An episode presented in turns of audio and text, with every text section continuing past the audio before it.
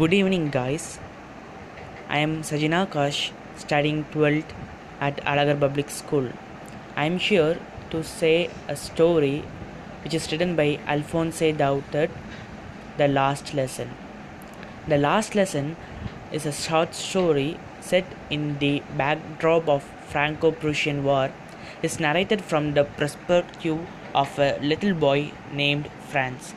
The story deals with the occupation of Alsace-Lorraine in the year 1870 when Bismarck army stormed the area and held it under the Prussian control right until the World War I. The story provides us a brief yet memorable glimpse of how one's language is rooted to one's identity and what happens when there is an attempt to slowly break the bond between the people and its language by a powerful enemy.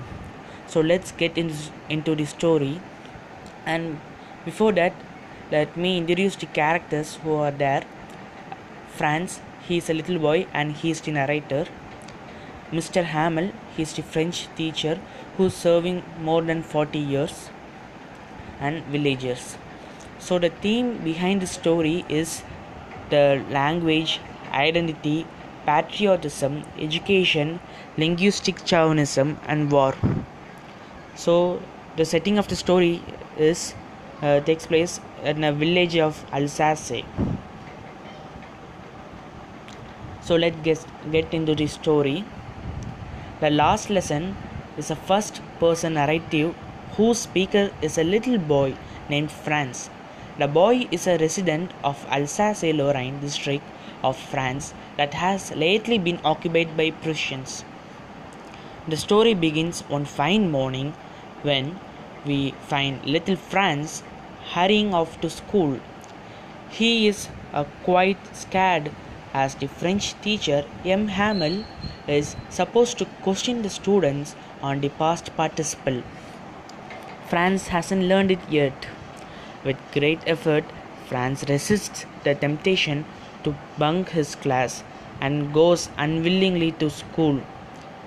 He sees a crowd gathered around a bulletin board and adjusts a medium through which all bad news had reached Alsace, like lost battles, drafts, and orders of the commanding officers. Franz bangs heavily on the usual commotion of the class and plans to quietly slip into his bench without attracting the attention of the Mr. Hamel. However, he finds that the garden outside the school is as silent as on a Sunday morning. He peers through the window and sees his classmates in their pers- respective seats. Frightened and ashamed, he opens the door and enters the class. Surprisingly, Mr. Hamel is rather kind towards him and doesn't reproach him for being late. Franz goes to his desk and notices that the teacher has put on a green coat, a frilled shirt, and his black silk cap. Usually, he used to worn in uh, special occasions like award ceremonies and inspections. To his surprise, he also sees that the residents of his village all huddled up in the classroom. He sees old Hauser, a former mayor, a former postmaster, and many others sitting on the backbench of the class, all seated with a solemn look on their face. While Franz begins guessing the reason behind such an unusual day, M. Hamel drops the bombshell. My children, this is the last lesson I shall give you. The order had come from Berlin to teach only German in school of Alsace and Lorraine. The new master comes tomorrow. This is your last French lesson. I want you to be very attentive. This is a terrible shock to Franz. It finally dawns on him what the bulletin on the town hall meant. He regrets at uh, not learning the French lessons seriously, choosing instead to peek at the bird's nest and go sliding on the Saar desert. This is to be his last lesson, and he doesn't even know how to write. He also feels sad for M. Hamel, a man who had given 40 years of service to the place and who was being told to leave it forever.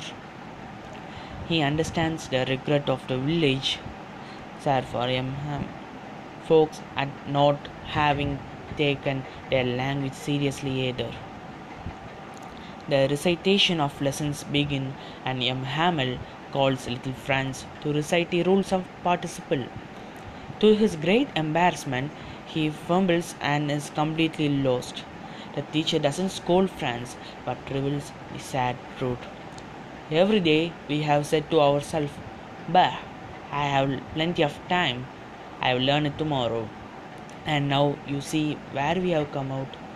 Ah, that's the great trouble with Alsace. She puts off learning till tomorrow. Hamel says that in part it's Franz's parents and himself who are to blame. He then goes on to describe the beauty of the French language, stating that it is the most beautiful, most logical language in the world, and that people who always be able to guard the language and never forgot it. What follows next is one of the most memorable lines of the story. Because when people are enslaved, as long as they hold fast to their language, it is as if they had the key to their prison. He then begins the grammar lesson. Franz understands it all. It seems that earlier he hadn't listened so carefully, and M. Hamel hadn't taught as patiently as he did in the last lesson. The grammar is followed by the writing lessons. Everybody gets down writing, and the class is filled with a pin drop silence. Once some beetles fly in, but but nobody pay attention to them, no even the kids. The cooing of the pigeons on the roof makes Franz wonder whether the German will make the birds sing in German as well. When Franz looks up, he sees M. Hamel scanning the entire class as if to imprint the scene in his memory. The writing lesson is followed by the babies chanting their baby, boo, etc. Even old Hauser joins their recital with tears in his eyes. Then the clock strikes twelve. At the same time, the Prussians sound the trumpet and uh, M. Hamel freezes. He tries to say something, but something overwhelmed with emotion. My friends, said he, I, I, but something choked him.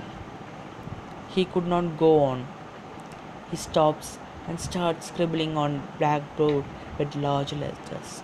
Viva la France. So, what could we take away from the story is that it, the story highlights how language comes to the surface in times of crisis when one's identity is most threatened. The last lesson is a great reminder of how we cannot take our language for granted and how important it is to love and learn own language in order to protect one's individual and collective identity. Thank you, ma'am, for giving me this opportunity. Thank you.